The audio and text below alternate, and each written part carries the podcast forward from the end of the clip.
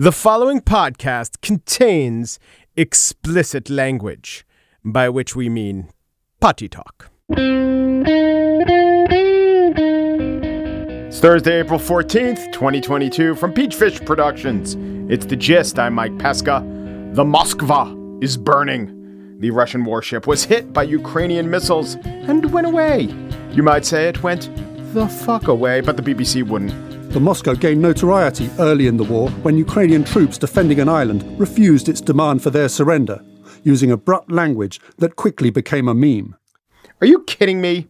The Ukrainians are at war. War is hell. Or, I guess, according to broadcasters, heck.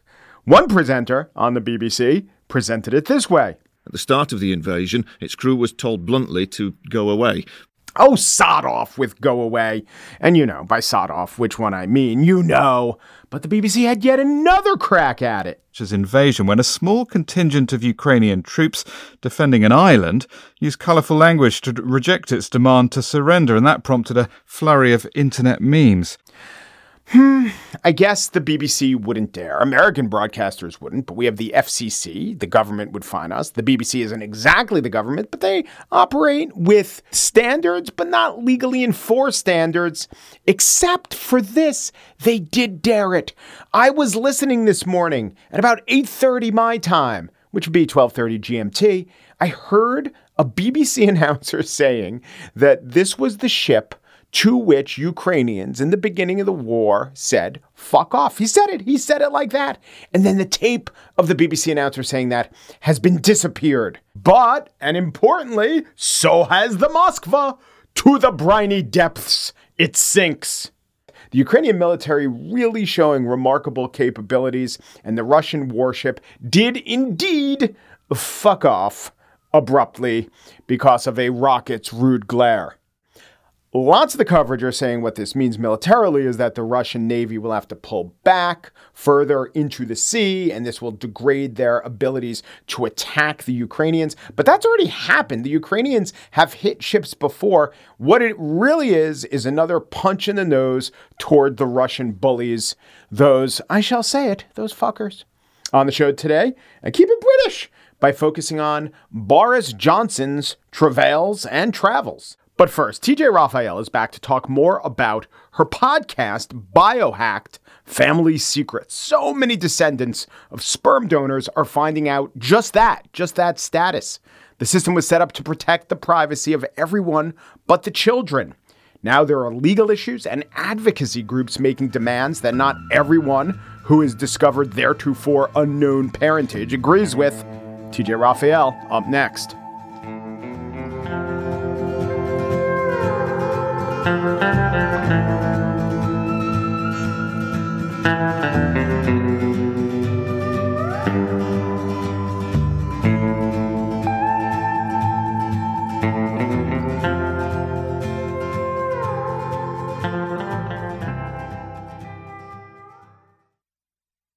the late 70s, a brotherhood of criminals lived by one unbreakable rule. Yeah, don't snitch. Those who did ended up in the ground. He had dirt under his fingernails, like he had tried to dig his way out.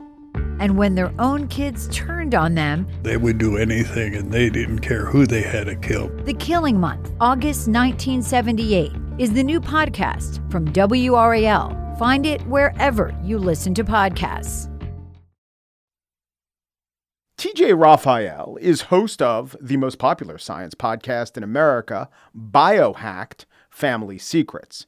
And the family secrets involved often stem from a 23andMe or other kind of paternity test that show that the father of the person taking the test isn't really their father. It usually is the father, not the mother, who gets found out or revealed to be someone different. There are millions of people who've been through this, and therefore there are millions of stories. But often the people who've taken the test feel violated. And as you'll hear in this interview, sometimes they're organizing. But I began by asking TJ about a thought, a concept that kept occurring to me as I listened to the series privacy. I just kept thinking that there is something to be said for privacy for the sperm donors, not secrecy, but privacy. And does TJ delve into that at all? Is there any good argument for privacy other than, you know, it makes it's it, it is in the interests of people who have a financial stake? I don't know, my my intuition keeps telling me, well, there seems to be some legitimacy, not to secrecy, but in general to privacy. Do you delve into the depths of that? Yeah, so uh, we 100% do. One of our upcoming episodes that's going to be released on April 20th, actually, is uh, the entire thing is focused on um, an anonymous sperm donor who wants to remain anonymous and his struggle to maintain his privacy in the face of his donor offspring, contacting his family members, you know, being able to find his photo. And he was told one thing he donated yeah. under one set of rules. Yeah, and he yeah. was, he's told me he, you know, started donating at 19. He was still a virgin. And he was like, I was told in 1990 I would forever remain anonymous. I would never have done this if I would have been able to be found. It's a really complicated story because his mother really, she says she loves the donor offspring and she wants a relationship. So it's created kind she of. wanted a grandchild. yeah, literally. Oh, yeah, yeah. he he yeah. doesn't have any grandchildren and she always wanted one. So it's uh. created a lot of, uh, you know, difficulty for him in balancing his relationship with his family versus See, that's maintaining his you, privacy. You, I, I should I should let listeners know that you do track down, or Caitlin and Amber do track down their dad, and he's on the show, and he's a great character. But it kind of does let us off the hook about that issue because he said, Yes, I was always told privacy, and I was a little reluctant, but then he embraced it. And so that makes us all feel good about the experience, but he didn't have to. It was under no um, legal obligation to, or I think no moral obligation to. So this new episode you're describing seems wonderfully complex. Yeah. Oh God. It it really it's one of I mean, I love all my children equally. So, but I, I don't want to say it's my favorite episode, but it's one of my my top ones because it, it does show the real complexities. And I really, eh, you know, the the name of the donor is is Mike, and I really feel for Mike. Like he's like, I don't want anything to do with these people. I didn't even do a 23andMe test. My mom did. And like, I don't want to talk to them. And now they're forming this relationship with my mother who always wanted grandchildren. And he's like, My mom doesn't realize that I did this three times a week for three years. Like, there could be dozens or hundreds of them out there. And I also interviewed his mother, and she's like, Oh, I didn't realize that. She's in her 70s now. And it, he, he is really struggling to maintain his privacy. He said to his donor offspring, like, you know, do I have to send you a cease and desist? Like you're posting my photo online? Like, so it is a very complicated issue. And we give a lot of time and space to his story because yeah, I, I have been very cognizant that like yes, I know Amber, but I definitely don't want to seem you know one sided and all this. And we do have other episodes too with, uh, you know, a couple who recently used a sperm donor to conceive their three children and how great that's been for them. Um, we also have an entire episode featuring voices from the industry, like Sean Tipton, who I mentioned earlier, and also like clinic workers um, who are currently in the medical practice and, and, doctors who kind of push back against all of these arguments.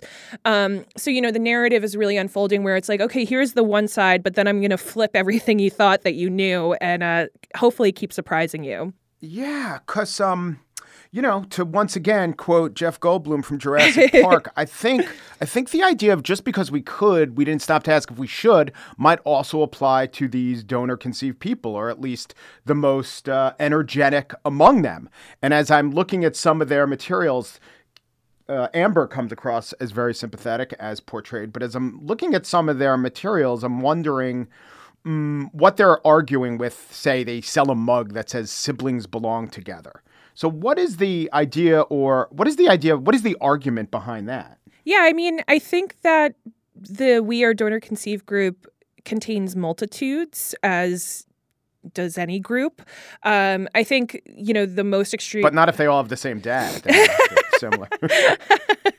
um, you know, I think I think some of them feel like yeah, like we some of them feel like there should be a limit of 10 children so that everybody can have the opportunity to know each other and like that they consider half siblings to be you know their siblings even you know whether or not they share all of their dna they share half of it and that they should know each other and be able to connect with each other.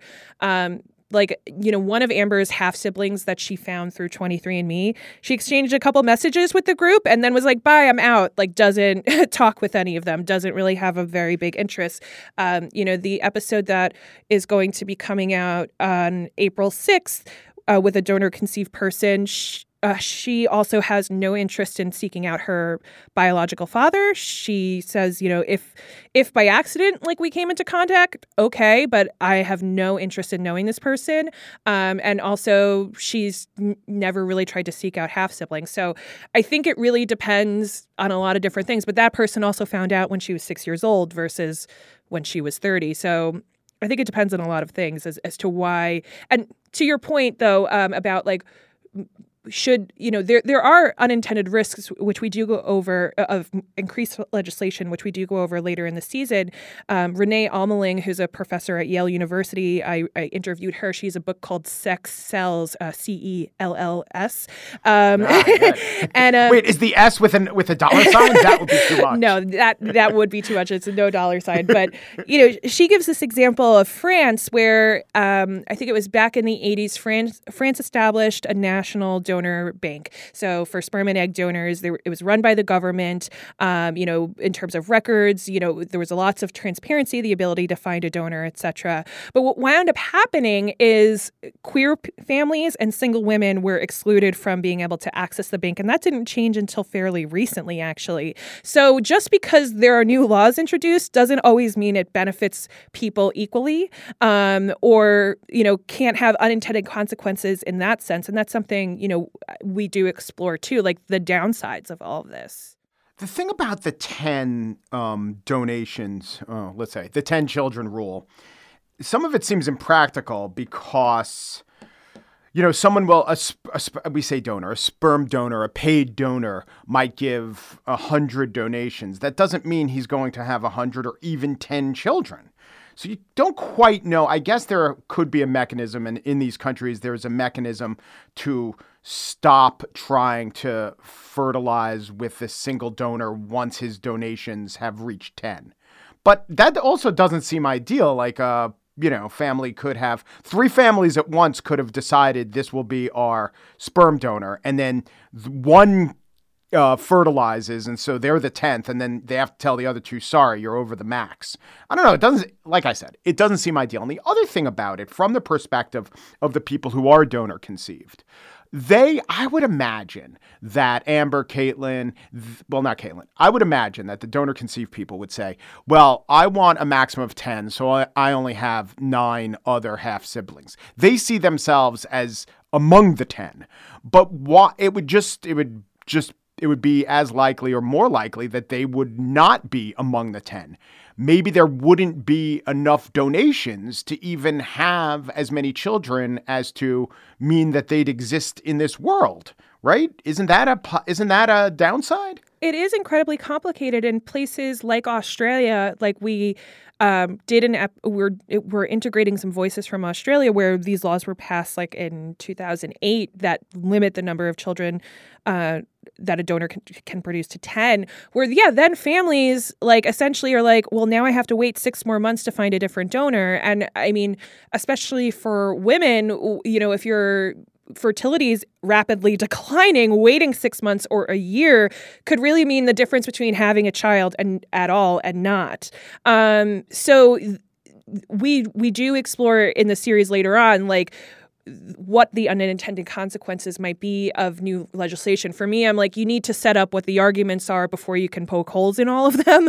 Um, you know, so, we do go into that later on. But yeah, and I think, you know, a clinic worker that I spoke to for one episode, she said the same thing. Like, if there's, you know, two families and they want to have three kids and that donor has already had, you know, three kids with, you know, a different family, then these people are kind of out of luck here. And it can really impact how they structure their family, uh, or they will have to say, "Well, I guess our our kids will be half siblings."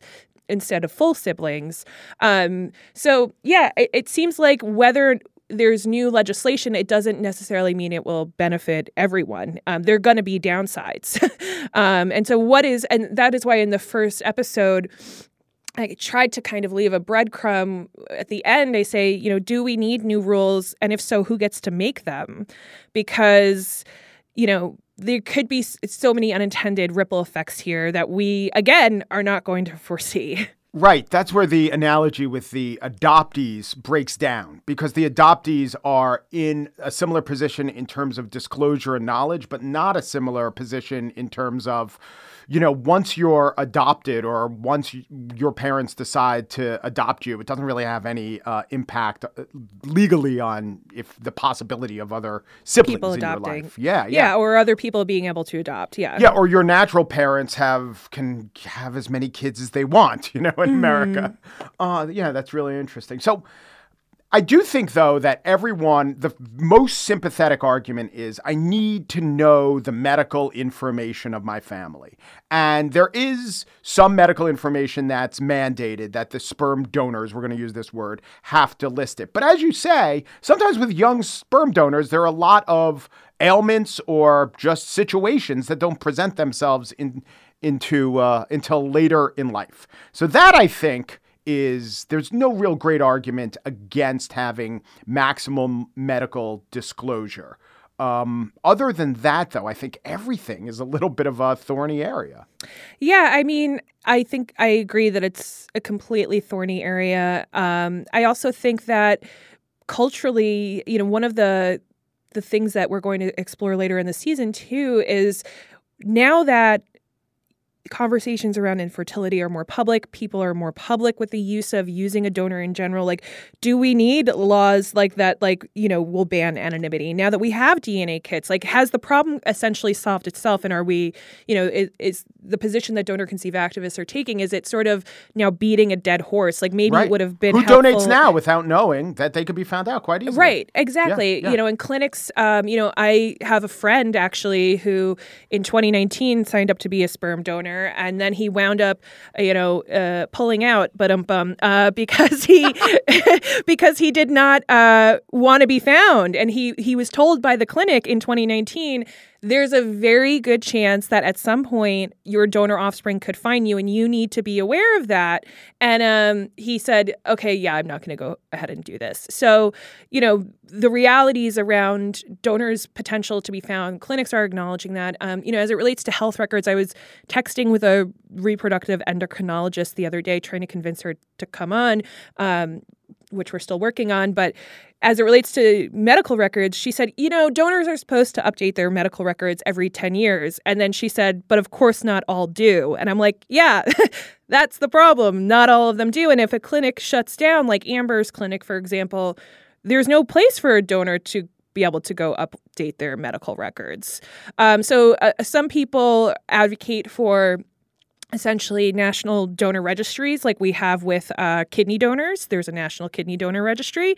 You can track uh, you know especially as it for for egg donors tracked uh, to see how they fare over time because egg donors take huge amounts of hormones in order to have eggs to donate. Um, you can see if somebody has don you know you would be able to see how many times a donor has donated. And i think you know for parents like you know if a parent knows that your child might have 200 siblings in the same geographic geographic area, a parent having that information that empowers them to decide whether or not they want that donor.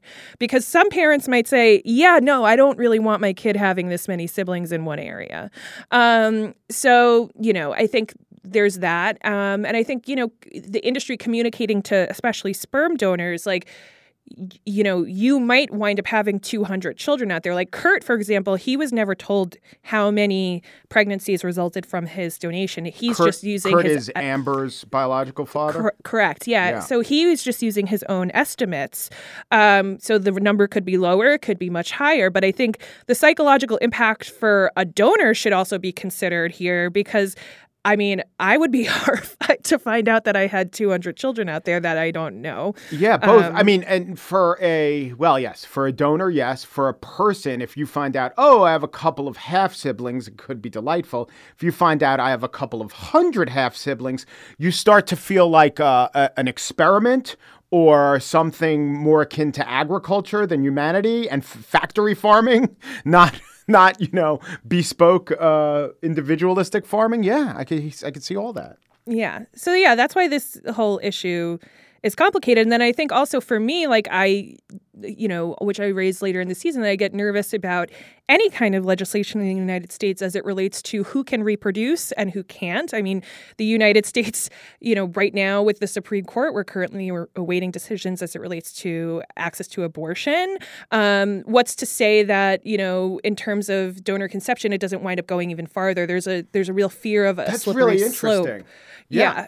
Like, I'm a sperm donor. I want to donate 100 times. I'm a woman. I want to get this guy's 99th donation. That kind of violates my body, my choice, right? Mm-hmm, exactly. Yeah, if you say you can't do that.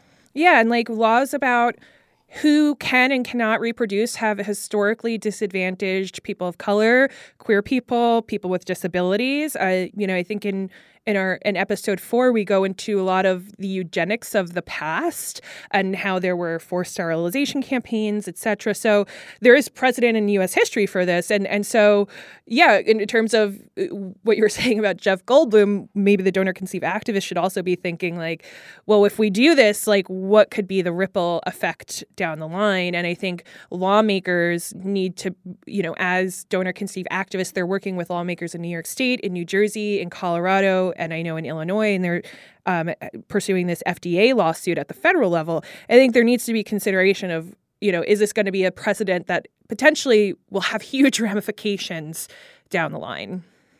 TJ Raphael is the host and the reporter of just the number one science show in the country. That's a subjective judgment, but also if you look at those Apple charts, it's true. it's called Biohacked Family Secrets from three Uncanny Four studios. TJ, great talking to you.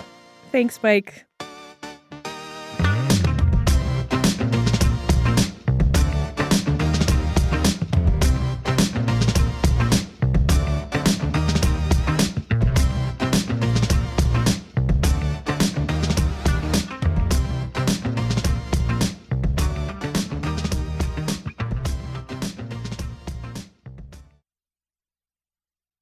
And now the spiel. The Prime Minister of the UK, Boris Johnson, has broken the rules and broken the law. Well, some rules are made to be broken, just generally not the ones that you yourself make, which is what happened. And it's not just Johnson who is fired for his transgressions, of going to parties during lockdown, but also the UK's Chancellor of the Exchequer, Rishi Sunak, who failed to excheck himself before he ex-wrecked himself. The BBC's Barry Gibbon has more. The police say they broke the COVID laws they brought in.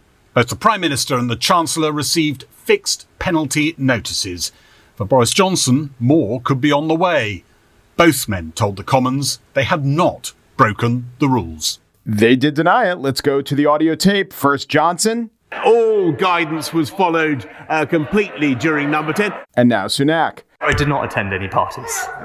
The police have found otherwise the two most senior members of the UK administration, and incidentally, neighbours have apologised, paid their fines, and asked the British public for forgiveness as they seek to move on from Partygate. Predictably, the opposition Labour Party doesn't like it, but there's only one party that matters, and it's not the one with suitcases full of alcohol during lockdown. It's the Tory or Conservative Party, and those folks are behind Boris. And really, why wouldn't they be? The British public understands and, to a great extent, accommodates itself to the man's, shall we say, quirks, antics, failings, carelessness, dashed off foppery casual heedlessness, self satisfaction, solipsism. Wait, this is really turning into a terrible campaign commercial. There's also the issue of, well, if they sack Boris, who's going to be the next PM? And up until a few weeks ago, the top candidate was Rishi Sunak. But now, in addition to the party attendance, it was revealed that his wife has not been paying taxes, which is legal. His wife has non domiciled status. She is a nom dom. That's what they call it. And it's a scandal because, well, I don't think it's a scandal, but they say it's a scandal. Being a nom dom, it's a legal provision of British law where a wealthy person like Akshata Murthy, heiress to an Indian tech fortune, can claim she doesn't live in the UK, even though she owns a few houses there and resides in the aforementioned 11 Downing Street. The coverage seems to come down to it's a bad look. And even though Murthy is entitled to the tax breaks, she doesn't have to take them.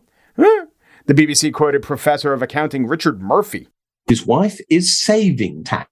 I'm not even saying she's avoiding tax. She's simply saving tax by using this legal option that is available to her, but which she doesn't have to exercise. And that is the big question here.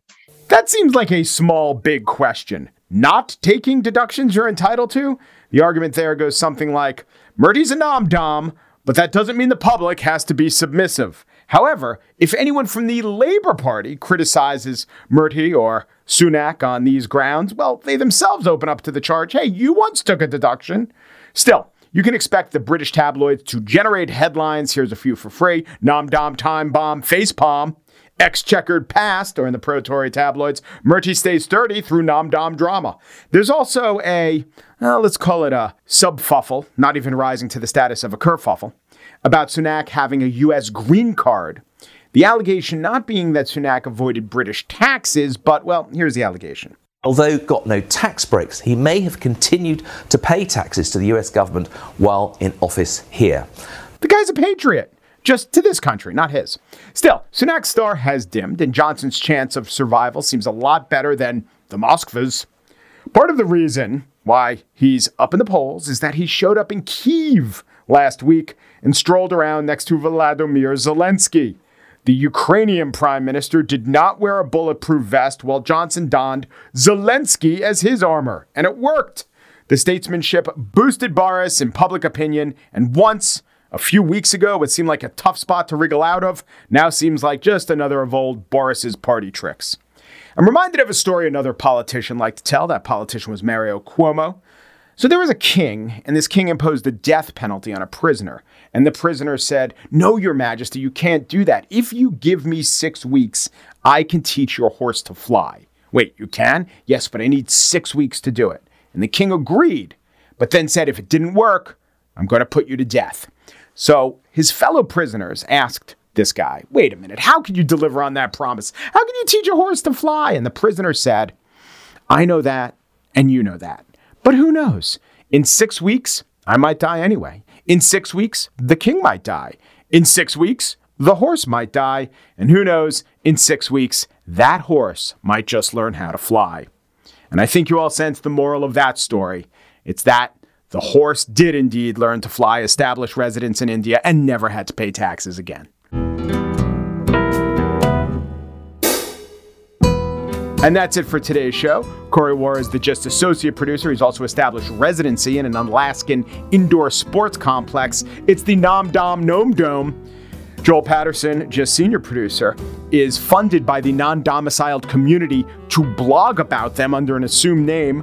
It's a nom dom nom diplom con. Michelle Pasco runs a tight financial ship here at Peachfish Productions, but years ago, she lost money financing a meet cute comedy about a non domiciled resident who gets asked to the end of the year dance. It failed at the box office, and Variety said, Nom Dom Prom Rom Com Bomb.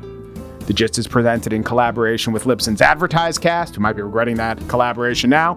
For advertising inquiries, go to advertisecast.com slash the gist. Umpru Depru, Nom Dom Peru, and thanks for listening.